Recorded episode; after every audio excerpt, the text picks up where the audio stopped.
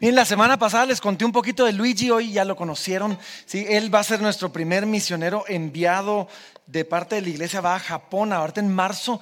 Ahí lo saludan, ahí le preguntan cómo también lo pueden apoyar a él y, de verdad que, que, va a ser una gran, gran bendición.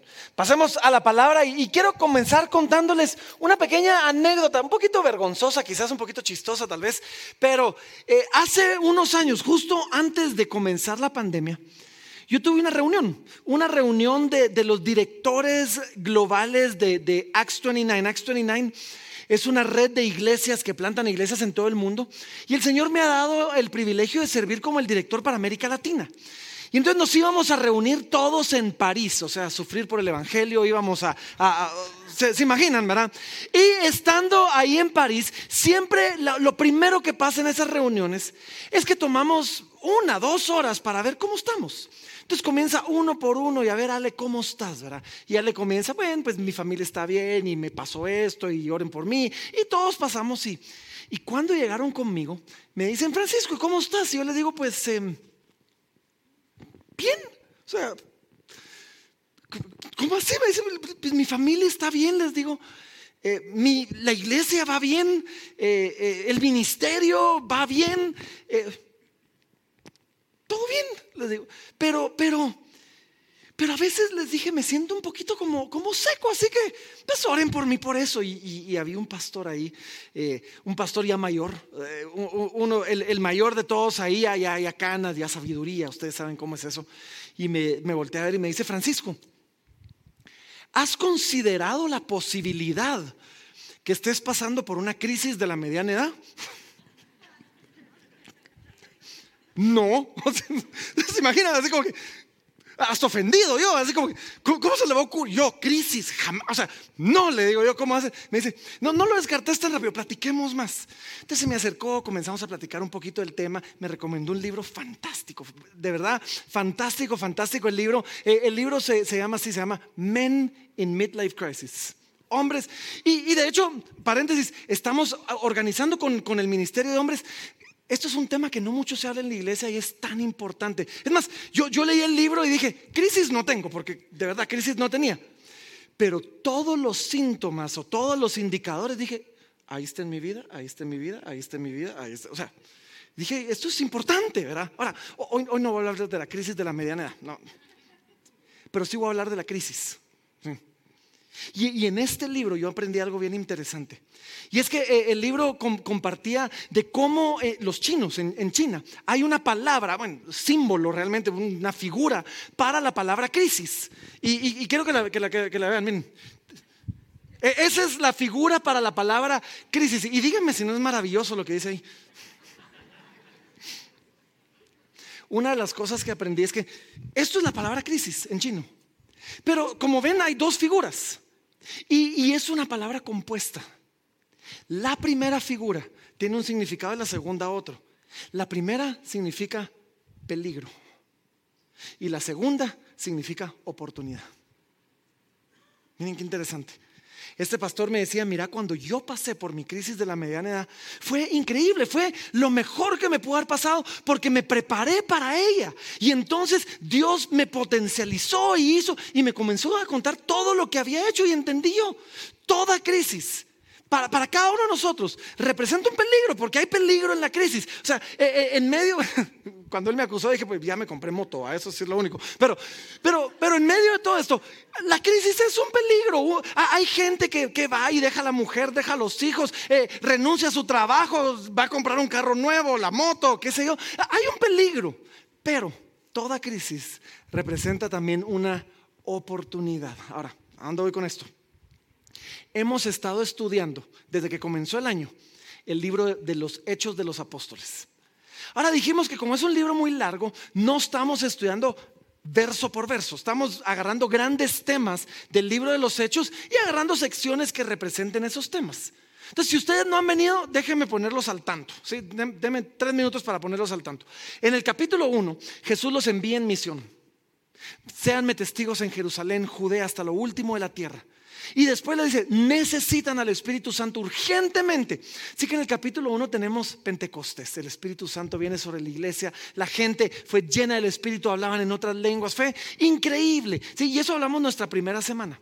En el capítulo 2 vemos al apóstol Pedro que se levanta Pedro a dar su primer discurso. El primer discurso de Pedro, tres mil personas se suman a la iglesia en ese día. En el capítulo 3 Pedro y Juan van camino al templo, dice a la hora de la oración, van a orar y se topan con un hombre cojo, cojo de nacimiento.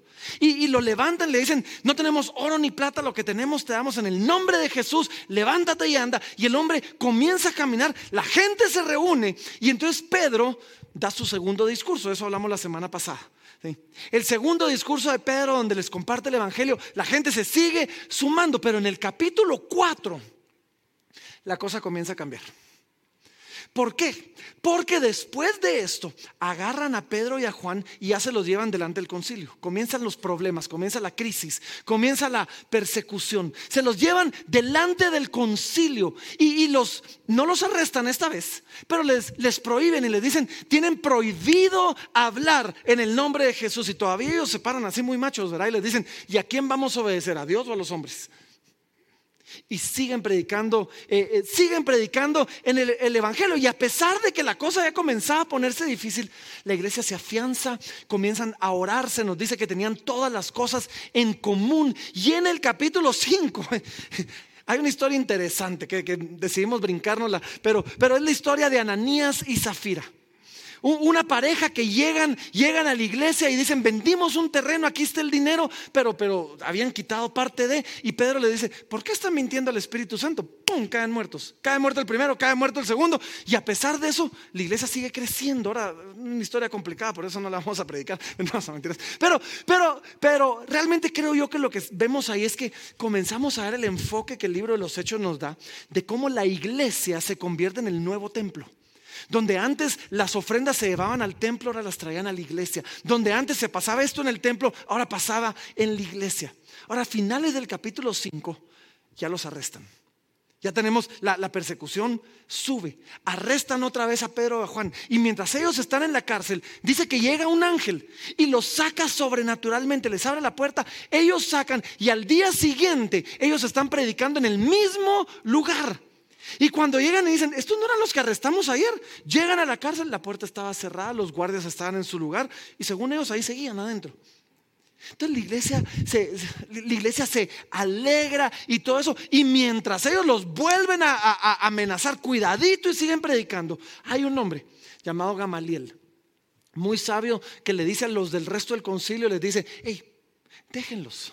No vaya siendo que nos estemos oponiendo al mismo Dios. Y él, dice esto, dice, si este consejo o esta obra es de los hombres, se desvanecerá. Mas si es de Dios, no la podréis destruir. Bueno, y dos mil años después aquí estamos. Así que es de Dios. Ahora, en el capítulo 6 comienzan a organizarse. Y entonces ya la iglesia creció, los apóstoles ya no, ya no pueden hacer todo. Y los apóstoles le dicen a la iglesia, miren, nosotros nos queremos encargar de la oración y de la palabra, pero necesitamos gente que tienda las mesas, que sirva a los demás. Y entonces nombran a los primeros siete diáconos. En medio de eso hay dos nombres que resaltan. Es el nombre de Esteban y el nombre de Felipe. Dos, dos diáconos bien, bien importantes. Y en el capítulo 6, después de todo esto, Esteban sale a predicar el Evangelio. Y comienza a predicar y lo arrestan. Y cuando lo arrestan, Esteban mira a sus acusadores y comienza a predicarles. Y comienza a contarles toda la historia del pueblo de Israel. Entonces comienza diciéndoles, hey, ustedes son judíos, hijos de Abraham. Y entonces comienzan Abraham y les dice, sí, Abraham, de Isaac, Jacob los lleva a través de toda la historia, José. Y, cuando llega José, entonces les enseña cómo José los, salvó al pueblo de la hambruna y, llegaron a Egipto. Y después había un, faraón que no conocía a José y entonces esclaviza y engaña a los, a los, a los israelitas y terminan eh, en Egipto esclavizados 400 años hasta que llega Moisés. Y después Moisés, estando ahí, Moisés saca al pueblo al desierto y, hace notar algo bien importante, y es que Moisés le dice al pueblo, va, va a venir un día donde Dios va a levantar a otro profeta como yo. A Él, oigan, y comienza entonces a presentarles, con presentarles a Jesús, pero regresa en la historia y le dice, en el desierto adoraron este becerro de oro, pero después Dios edificó un tabernáculo y llevaban el tabernáculo a través de todo el desierto hasta que David, ya va avanzando en la historia del pueblo de Israel, hasta que David dijo, yo quiero construirle un templo a este tabernáculo. David no lo pudo hacer, lo hizo Salomón. Curioso, estaban en el templo de Salomón en ese, en ese momento. Lo hizo Salomón. Y, y bien, solo entre paréntesis, los lleva a través de toda la historia del pueblo de Israel para llevarlos a Jesús. Y es importante que conozcamos la historia porque el propósito de toda la historia del pueblo de Dios es Cristo. Ahora, un, un pequeño paréntesis. Tenemos un viaje a Israel organizado por la iglesia a final de año. Aurorita está aquí, levante la mano Aurorita, por favor. Si a alguien le interesa es más detalles sobre el viaje, ahí, ahí la buscan después en el lobby y le preguntan porque es bueno que aprendamos sobre la historia del pueblo de Dios. Ah, ahora, regresando a la historia, viene, viene y, los lleva y de repente como que en su clímax viene, viene Esteban y les dice, Israel siempre rechazó a los profetas de la misma manera que ustedes ahora rechazaron a Jesús y se enoja. Y, es más, les dice, déjenme leerlo, les dice, duros de cerviz e incircuncisos de corazón y de oídos.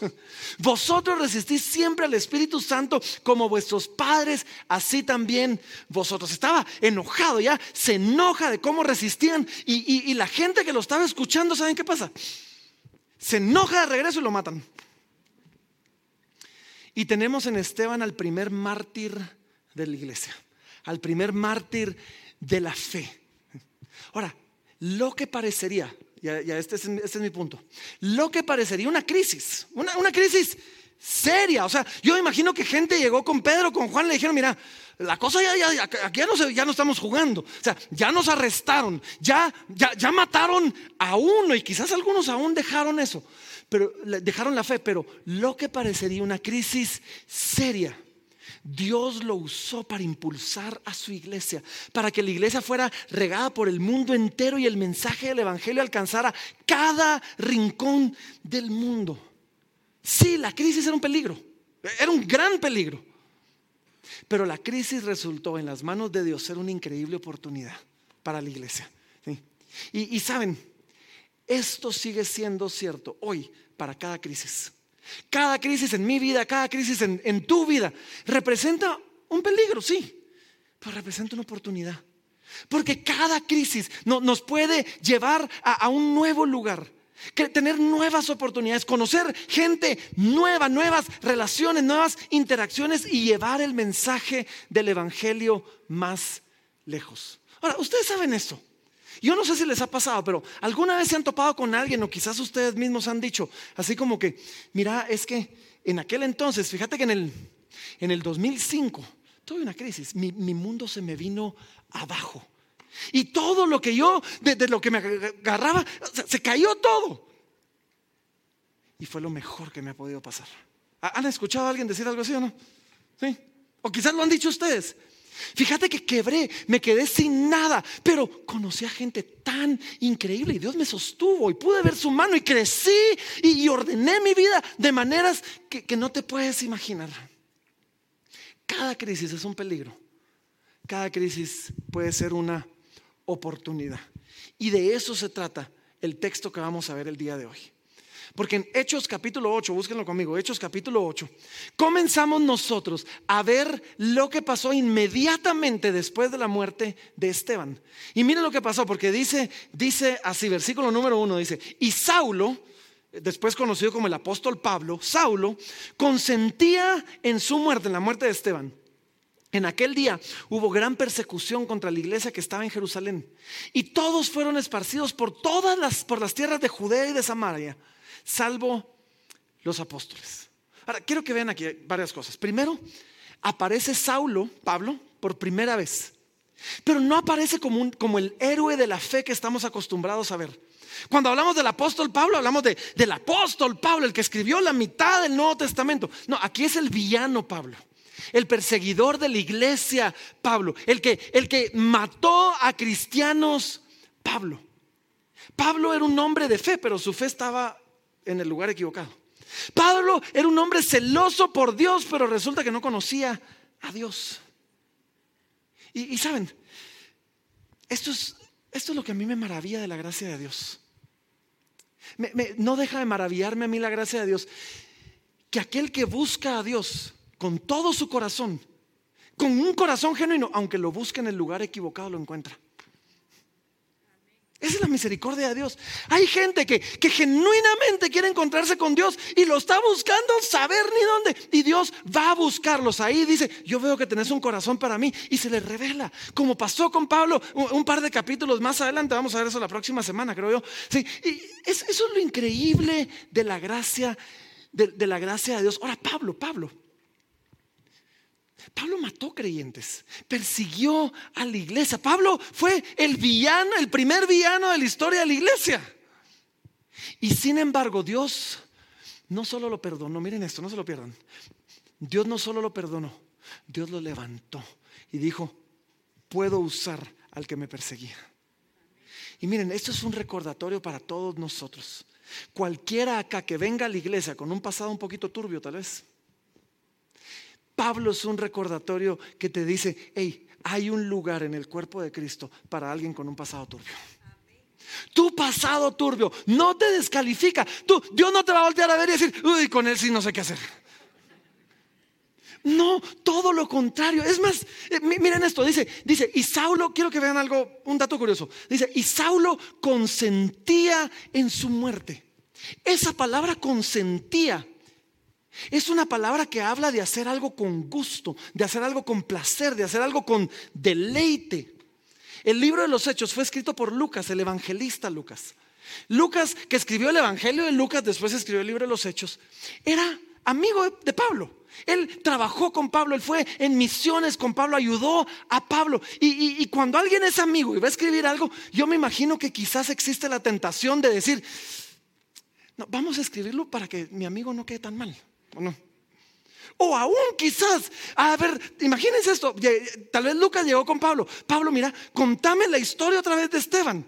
Y tal vez Pablo haber tenido la tentación de decir, yo solo, no me hagas tanto pedazos, ¿verdad? Si trátame con misericordia en medio de la historia.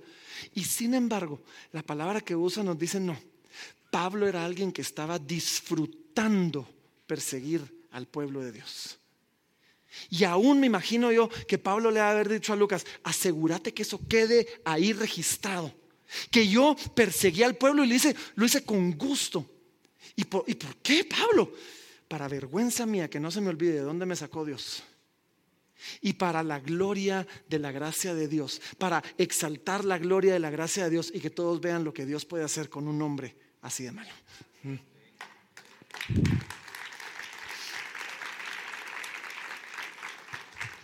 Ahora, déjenme adelantarme un poquito porque dice, y todos fueron esparcidos, miren por esto, por las tierras de, ¿de dónde? ¿De Judea? Y de Samaria. ¿Quién se recuerda el 1.8 de, de, de Hechos que vimos hace dos semanas? Dice, y recibiréis poder y me seréis testigos en en Jerusalén, en Judea, en Samaria y hasta lo último de la tierra. Dios agarra lo que parecía ser una crisis y dice, no, no, yo estoy provocando esto. porque Tal vez ya la gente se había acomodado un poquito en Jerusalén y dice, no, lo vamos a sacar, porque Judea y Samaria también necesitan el Evangelio. Pero me estoy adelantando, me estoy adelantando. Por ahorita, por ahorita, déjenme decirles esto. Yo quiero que por este momento consideres que si tú veniste hoy acá, quizás pasando por una crisis, si tú veniste hoy acá, quizás pasando por un mal momento, por un momentito quiero que consideres que lo que te está pasando, Dios lo puede usar para hacer algo grande. Eso es todo lo que quiero que veas por un momentito. O sea, sí, yo quiero que seamos como Job. Si ustedes conocen la historia de Job, su mundo se le vino abajo, sus hijos se murieron, su ganado se lo robaron, o sea, su, su vida se destruyó en un día. Y la palabra nos dice, pero Job no atribuyó a Dios despropósito alguno ya voy a llegar a este tema, pero por ahorita considera esto. No hay despropósito en lo que te está pasando. Si viniste enfermo, si viniste con problemas económicos, si viniste con problemas familiares, no hay despropósito en lo que te está pasando. ¿Están conmigo? Sigamos leyendo. Versículo número 2 dice, y hombres piadosos llevaron a enterrar a Esteban e hicieron gran llanto sobre él. Dos cosas quiero que vean acá. Primero, ¿quiénes eran estos hombres piadosos? Hay dos opciones. Estuve estudiando y, todos los comentaristas apuntaban a dos diferentes opciones. Opción número uno, estos hombres piadosos eran cristianos, creyentes que, conocían a Esteban. Bueno, Esteban lo acababan de nombrar, públicamente diácono, así que Esteban era conocido. Entonces, quizás eran creyentes que, que amaban a Esteban y decidieron arriesgar sus vidas y a pesar del peligro, llegar a agarrar el cuerpo de Esteban y enterrarlo. Ahora, si ese es el caso, hay una lección ahí que creo que es importante. Y, esto es, no te conformes con ser uno más del montón. No, te, no seas de los que cuando termina el servicio sales como que te estuvieran cobrando y, te, escondes y, te vas. No, no seas de esos. Involúcrate. Sé parte de un grupo en casa. Si tú no eres parte de un grupo en casa, pasa a la central de conexión, pide información. Hay grupos por todos lados. ¿sí? Conoce a, personas. Quédate al final del servicio platicando con algunos. Si te quedas mucho, te vamos a echar eventualmente para ir a almorzar, pero, pero, pero no importa, preferimos, preferimos eso. Quédense al final del servicio. Al fin, miren, todos vamos a tener crisis en nuestra vida. Pero cuando esa crisis venga, tengamos quien nos entierre, pues, por así decirlo. O sea, cuando esa crisis venga, tengamos quien nos exhorte, quien nos consuele, quien nos dirija de regreso hacia el Señor. la segunda opción, algunos comentaristas decían, estos hombres piadosos eran judíos que estuvieron presentes mientras pasó todo lo de Esteban, pero que aún, no siendo cristianos, habían visto pues cómo se había salido de control la cosa y había terminado muerto Esteban y habían dicho, no, no, no, eso, eso nada que ver. Ahora, si ese es el caso, hay una lección ahí importante. Y es que cuando alguien se te opone, no necesariamente significa que sea tu enemigo. Solo porque no estés de acuerdo con alguien, ¿sabes? Del otro lado de la discusión política, del otro lado de la discusión ideológica, del otro lado de la discusión aún religiosa, hay hombres piadosos. Que aún cuando, ¿saben? Yo, yo, me pasa cada rato cuando alguien me pregunta, ¿y qué haces? Pues soy pastor. Y, no entienden, de verdad no entienden. Hay gente que no, entiende cómo uno termina siendo pastor y me dice, pero ¿sabes que respeto lo que haces? Buena onda, ustedes hacen una buena obra, sigan adelante. No tengo plan de ser uno de ustedes, pero sigan adelante. Puede haber gente que aunque no esté de nuestro lado, no sean nuestros enemigos. Cualquiera de los dos tiene una lección importante. Yo creo que eran creyentes, yo creo que eran creyentes. Pero miren lo que pasó después, dice, y, hombres piadosos llevaron a, enterrar a Esteban, y miren esto, dice, e hicieron gran llanto sobre él. Por eso creo yo que eran creyentes. Hicieron gran llanto sobre él. Ahora, déjame decirte algo. En medio de todo, de, de cuando pasa algo, ¿se vale llorar? ¿Se vale lamentarse? Aun cuando, y lo vamos a ver en un momentito, aun cuando la muerte de Esteban fue una bendición para la iglesia, aun cuando Dios usó esta crisis para hacer algo increíble, se vale llorar. Porque una crisis, porque un problema, porque una situación es un recordatorio de que el mundo está corrompido, está quebrado, está roto, que el pecado hace que vivamos en un mundo injusto y cuando a ti te pasa algo, es injusto. Y, si tú eres de los que dicen, es que la cosa no debería ser así, no debería ser así. Se vale llorar. Y, yo no quiero ser uno de esos pastores que, que en el deseo de que veas que Dios tiene un propósito, te haga sentirte mal cuando te sientes mal. Sentirte mal de sentirte mal. Porque se vale. Se vale, se vale llorar. Lo, lo malo, lo trágico que nos pasa sigue siendo malo. Y sigue siendo trágico. Aun cuando Dios haga algo bueno a través de eso y se vale lamentarse, se vale lamentarse por eso. No vale quedarse ahí. Y parte de este mensaje es, es un recordatorio para ti. Es un recordatorio de que aun cuando tienes la libertad de llorar y tomarte un tiempo para lamentarte, que no pierdas de vista que Dios puede hacer algo grande, que Dios puede hacer algo en ti y a través de ti que Dios tiene un propósito maravilloso en medio de lo que te está pasando. Versículo número 3 dice, y Saulo asolaba la iglesia.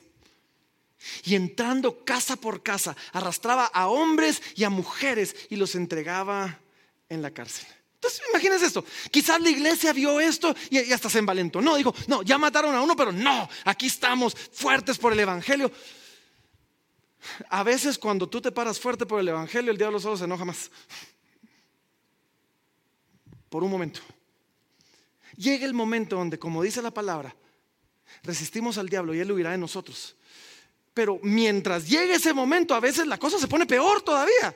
Sobre todo si nos paramos así con yo voy a confiar en el Señor, nos paramos así envalentonados en la fe, yo voy a confiar en el Señor. No, Saulo asolaba la iglesia casa por casa, entrando uno por uno. ¿sí?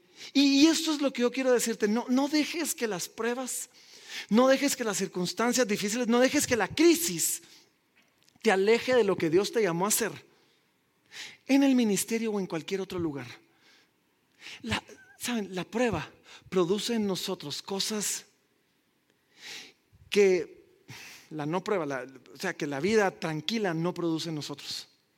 Hay cosas que Dios hace en nosotros en medio de la escasez que jamás experimentaríamos en medio de la abundancia. Hay cosas que Dios hace en nosotros en medio del dolor que jamás lo experimentaría cuando todo va bien. Y es que la prueba viene con un propósito y produce algo en nosotros. Pónganle una pausa y si están así con Biblia en mano, pónganle una pausa, acompáñenme a Santiago capítulo número uno. Santiago, el, el líder de la iglesia, a diferencia de lo que muchos creen, Santiago fue el que lideró la iglesia, no Pedro. Santiago, el líder de la, de la primera iglesia, hermano de sangre del Señor Jesucristo, escribió una carta. Y escribió una carta a gente que había tenido que salir huyendo de sus casas a, la dispersión, se llama, por causa del Evangelio. Y miren lo primero que le dice en el versículo número 2 del capítulo 1, dice, hermanos, hermanos míos, tened por sumo gozo cuando os halléis en diversas pruebas. Gozo, prueba. Miren lo que dice después, dice, sabiendo que la prueba de vuestra fe produce paciencia. Y después les dice esto, mas tenga la paciencia su obra completa, para que seáis perfectos y cabales, sin que os falte cosa alguna. Y si alguno de vosotros tiene falta de sabiduría, pídala a Dios, el cual da a todos abundantemente y sin reproche, y le será dada. Brínquense un par de versículos al versículo 12. Miren lo que dice después. Dice, bienaventurado el varón que soporta la tentación. Porque cuando haya resistido la prueba, recibirá la corona de la vida que Dios ha prometido a los que le aman. ¿Saben? La prueba, pues aquí nos dice, solo, solo en este texto nos dice, produce paciencia. Dice, nos, nos perfecciona, nos hace perfectos. Nos completa, nos hace cabales. Otra vez, hay cosas que de Dios que necesitamos recibir que no recibimos cuando todo va bien, solo cuando las cosas van, mal. Y, finalmente nos dice, hay una recompensa. Cuando pasas a través de una crisis, agarrado a la mano de Dios, de una prueba, agarrado a la mano de Dios y no te sueltas, hay una recompensa. En este texto dice que hay una, está la corona de la vida. En Mateo 5, por ejemplo, nos habla simplemente de un galardón de una recompensa, de un premio. Ahora, si vamos a otros textos, en Hebreos 5 nos dice que nos perfecciona en la obediencia. Y, ¿saben qué es lo que yo más creo que hace la prueba? Cuando tú te agarras de la prueba, te, agarras de Dios en medio de la prueba, perdón.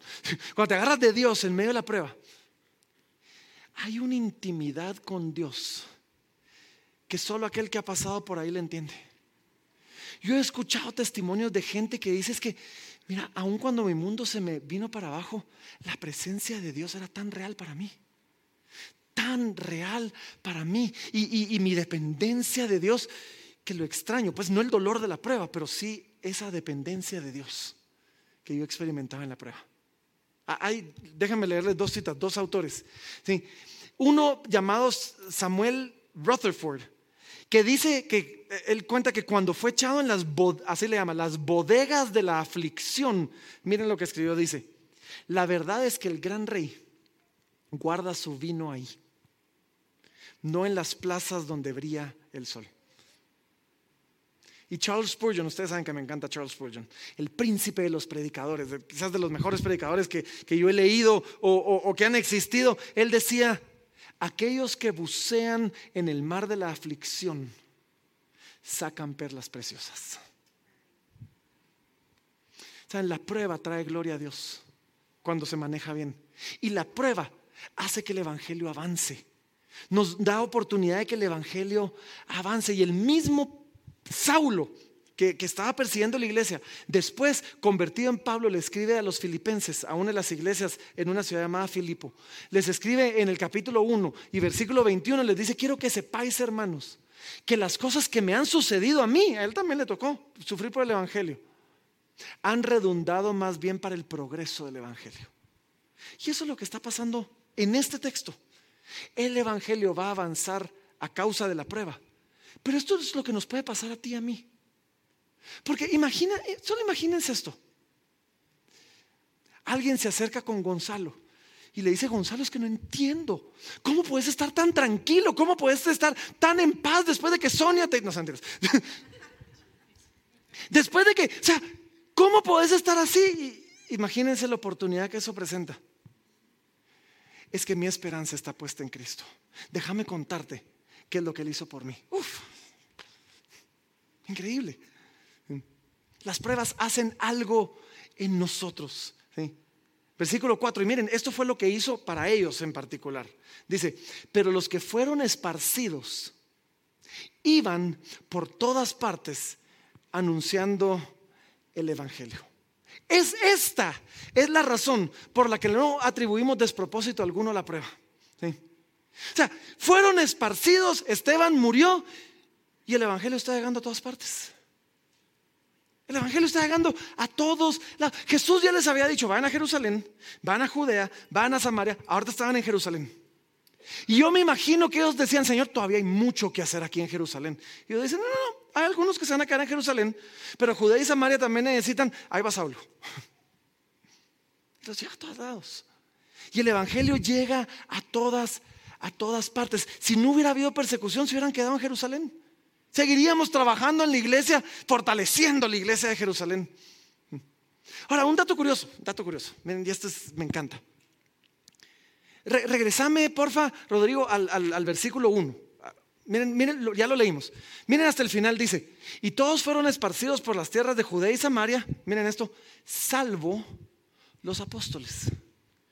Por alguna razón, Dios protegió a los apóstoles por un, tiempo por lo menos ahí en Jerusalén.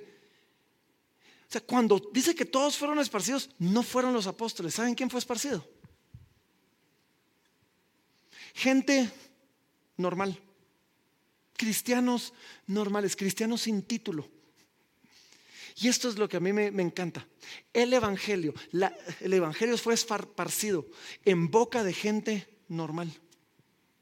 La iglesia se regó por el mundo entero, no por los apóstoles. Los apóstoles se quedaron en Jerusalén, claro, les ayudaron, los capacitaron, los, enviaron. Pero quienes fueron a hacer la obra fueron los, los creyentes normales. Y no necesitamos el título de apóstol, pastor, maestro, el evangelista para compartir el evangelio. Ese es un llamado para todos. Fue la gente normal. Sí, el llamado a predicar es, es, para todos. Sí. Y, entonces, regresando al versículo, al versículo 4, somos recordados nuevamente. Lo que, lo que Saulo pensó iba a destruir a la iglesia, Dios lo usó para construir su iglesia. Lo que el diablo ha creído que te va a destruir en las manos de Dios, te puede bendecir. Y, y de verdad, yo, yo oro, porque Quizás va a llegar el momento donde volteemos a ver y nos pase las de José. Si ustedes recuerdan la historia de José, sus hermanos lo vendieron, lo metieron preso. O sea, el pobre pasó el Niágara en bicicleta, como decimos, nunca he entendido por qué decimos eso, pero, pero, ah, ah, pero pasó el Niágara en bicicleta y, y cuando sus hermanos se acercan con él, él les dice, hey, lo que ustedes pensaron mal contra mí, Dios lo hizo para preservar a mucho pueblo. O en palabras del Nuevo Testamento, porque todas las cosas ayudan para los que aman a Dios. Versículo, versículo 5 dice, entonces Felipe, descendiendo a Samaria, les predicaba a Cristo. Ahora,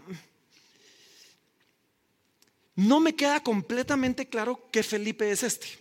Habían dos Felipes, por lo menos nombrados en la iglesia. El apóstol Felipe, había un apóstol Felipe, y el diácono Felipe, había un diácono Felipe. Pues el versículo 1 dice que los apóstoles se quedaron en Jerusalén, así que creo que este era el diácono Felipe. Y eso nos recuerda nuevamente que, que no necesitamos ser el apóstol para predicar el Evangelio. No necesitamos ser alguien que ama al Señor, que está comprometido con su causa y que a donde va habla de lo que Cristo hizo en él. ¿Qué predicó Felipe? A Cristo. Ese es el mensaje, predicamos a Cristo. ¿Quién es Jesús? ¿Qué hizo Jesús por ti? Si tú no estás completamente claro, ¿quién es Cristo? Eso es lo que nosotros tratamos de hacer cada domingo. Sea lo que sea que estemos hablando, queremos predicar a Cristo. Y si, tienes dudas acerca de quién es Cristo, eh, ven este miércoles, dudas arroba casa libertad, nos mandan sus dudas y vamos a poderlas responder. Pero ¿qué predicamos de Jesús? Pablo nos habla más adelante dos cosas. Dice, yo me, propuse, dice Pablo, predicar entre ustedes a Cristo y a este crucificado. Las aflicciones de Cristo nos traen esperanza en medio de nuestra aflicción. Y en otro texto habla de cómo Él predica a Cristo resucitado. La victoria de Cristo nos da esperanza de que hay una victoria para nosotros. Eso es lo que nosotros predicamos. Predicamos a Cristo. Punto. No necesitamos predicar nada, nada más. Ahora, la semana pasada, la semana pasada, mientras vimos el segundo discurso de Pedro, el mensaje se llamaba así, el mensaje que predicamos. Y respondí tres preguntas. ¿Qué debemos creer?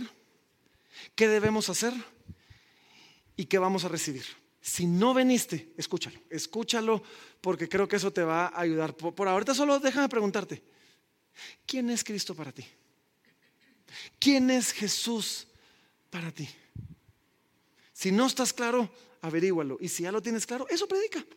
Eso es todo lo que tienes que predicar.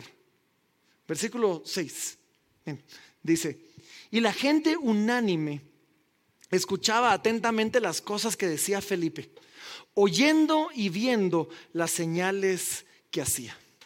Ahora, este es un tema que, solo va a pasar así, rapidito, porque es un tema que, que es un tema en sí mismo, es un tema increíble. Pero Dios ha prometido respaldar a los que están en, misión predicando el Evangelio con señales. Jesús dijo, vayan por todo el mundo, prediquen el Evangelio y estas señales seguirán a los que creen. En mi nombre echarán fuera demonios, hablarán nuevas lenguas, pondrán sus manos sobre los enfermos y sanarán. Y nos habla de todo lo que pasa y nos dice que los discípulos salieron predicando el Evangelio y el Señor confirmaba la palabra con las señales que seguían. Ahora, ¿A, dónde voy yo, yo con esto? ¿Saben?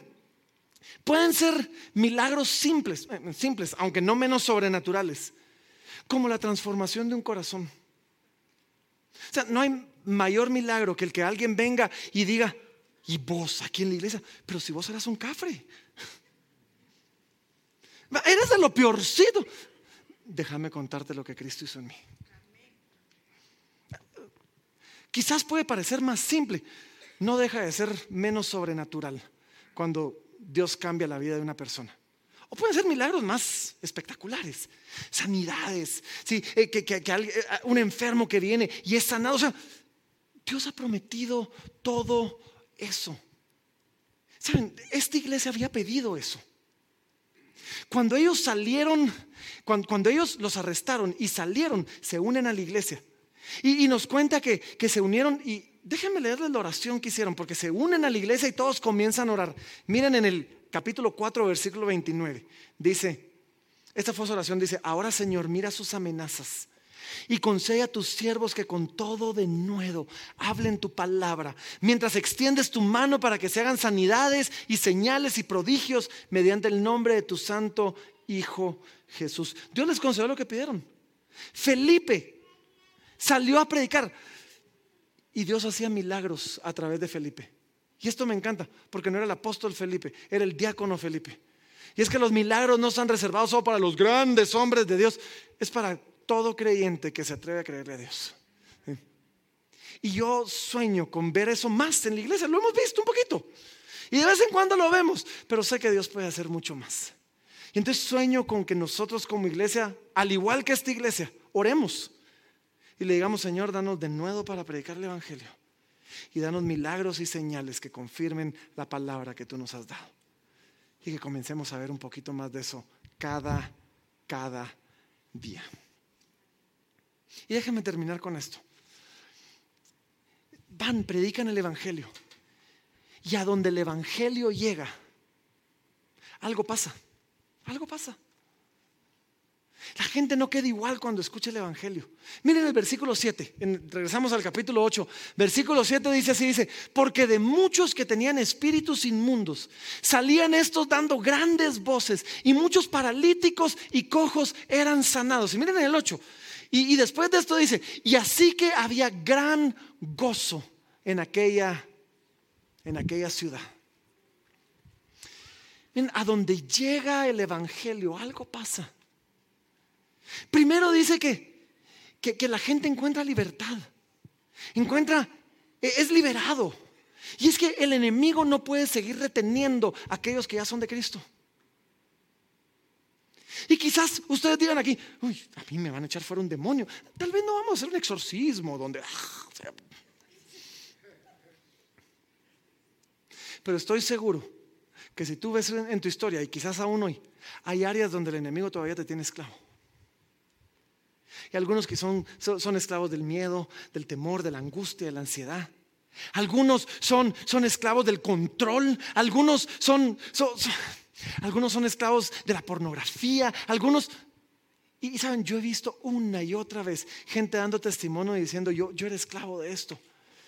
Y Cristo me hizo libre a donde el Evangelio llega, hay sanidad, hay restauración. Y puede que sea una sanidad física y otra vez necesitamos, yo, yo oro para que el Señor haga eso cada día más en medio de nosotros. Pero tal vez es una sanidad interior, una sanidad de mente, una sanidad de corazón, una sanidad de relaciones. Quizás es el Señor dándote finalmente la fuerza para perdonar a, tu hermano, a tu tío, a tu papá, a tu a tu amigo, a tu ex socio, a tu ex mujer, qué sé yo. O sea, esa es la sanidad que Dios va a traer. Sea como sea, Dios estaba donde llegó el Evangelio, capacitando, capacitando para avanzar a aquellos que no podían caminar, dando planes, dando propósitos, confirmando destinos. A donde el Evangelio llega hay gozo, hay paz. Hay gozo en, saber que el Dios del universo nos ama.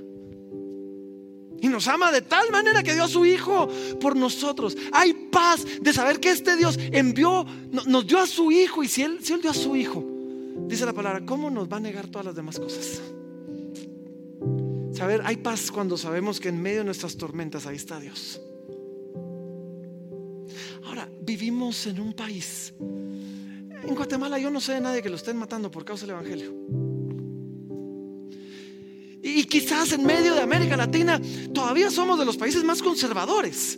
Somos un país bastante conservador. Quizás a nadie todavía van a perseguir así por causa del Evangelio y que no suframos de esa manera. Pero, pero, no te engañes. Si somos fieles al llamado de Dios, si somos fieles al mensaje del Evangelio, solo hay dos respuestas de la gente a nuestro alrededor ante eso. Están los que abrazan el mensaje, caen a los pies de Cristo y dicen, sí Señor, gracias. Y están los que rechazan el mensaje y tarde o temprano rechazan al mensajero. Son las únicas dos respuestas al mensaje del Evangelio. Así que, déjenme terminar. Sigamos predicando el Evangelio donde quiera que estemos. No tienes que ser un pastor, puedes ser un ingeniero para Cristo, un abogado para Cristo, un comerciante para Cristo. O sea, a donde quiera que nosotros estemos. Con la esperanza de lo que el Evangelio hace. Y sabiendo que nuestra esperanza está en lo que el Evangelio hace. No en las próximas elecciones que acabamos de convocar. No en el próximo gobierno. No en lo que el Evangelio hace por nosotros. Sabiendo que todos vamos a enfrentar una crisis. O estás ya en una o algún día va a venir una. No es que te la esté deseando, pero Jesús dijo, en el mundo tendréis aflicción. Y esa crisis puede ser un peligro. O en las manos de Dios puede ser una increíble oportunidad.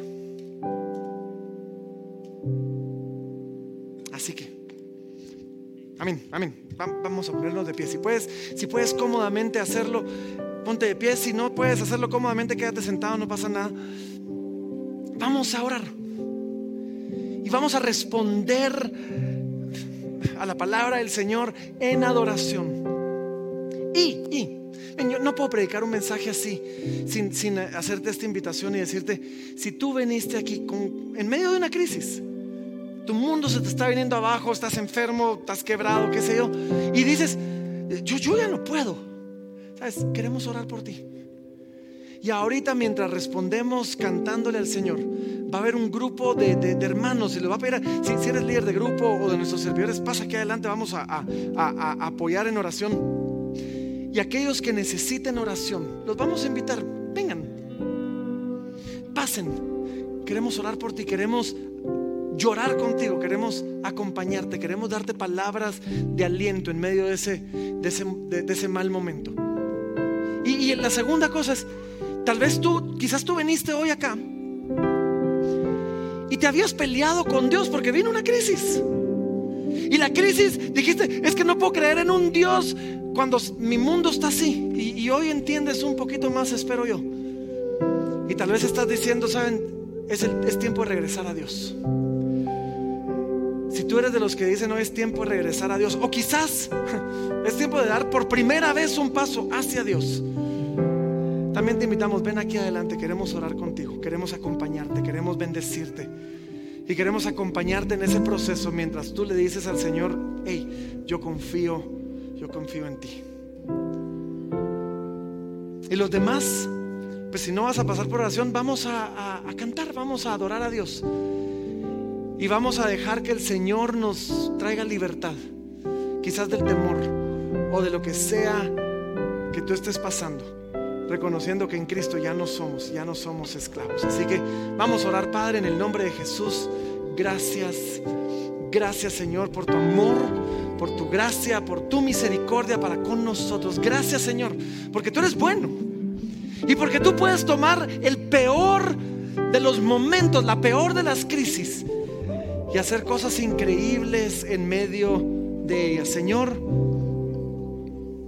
te entregamos nuestra crisis, te entregamos nuestra vida y decimos, en ti confiamos.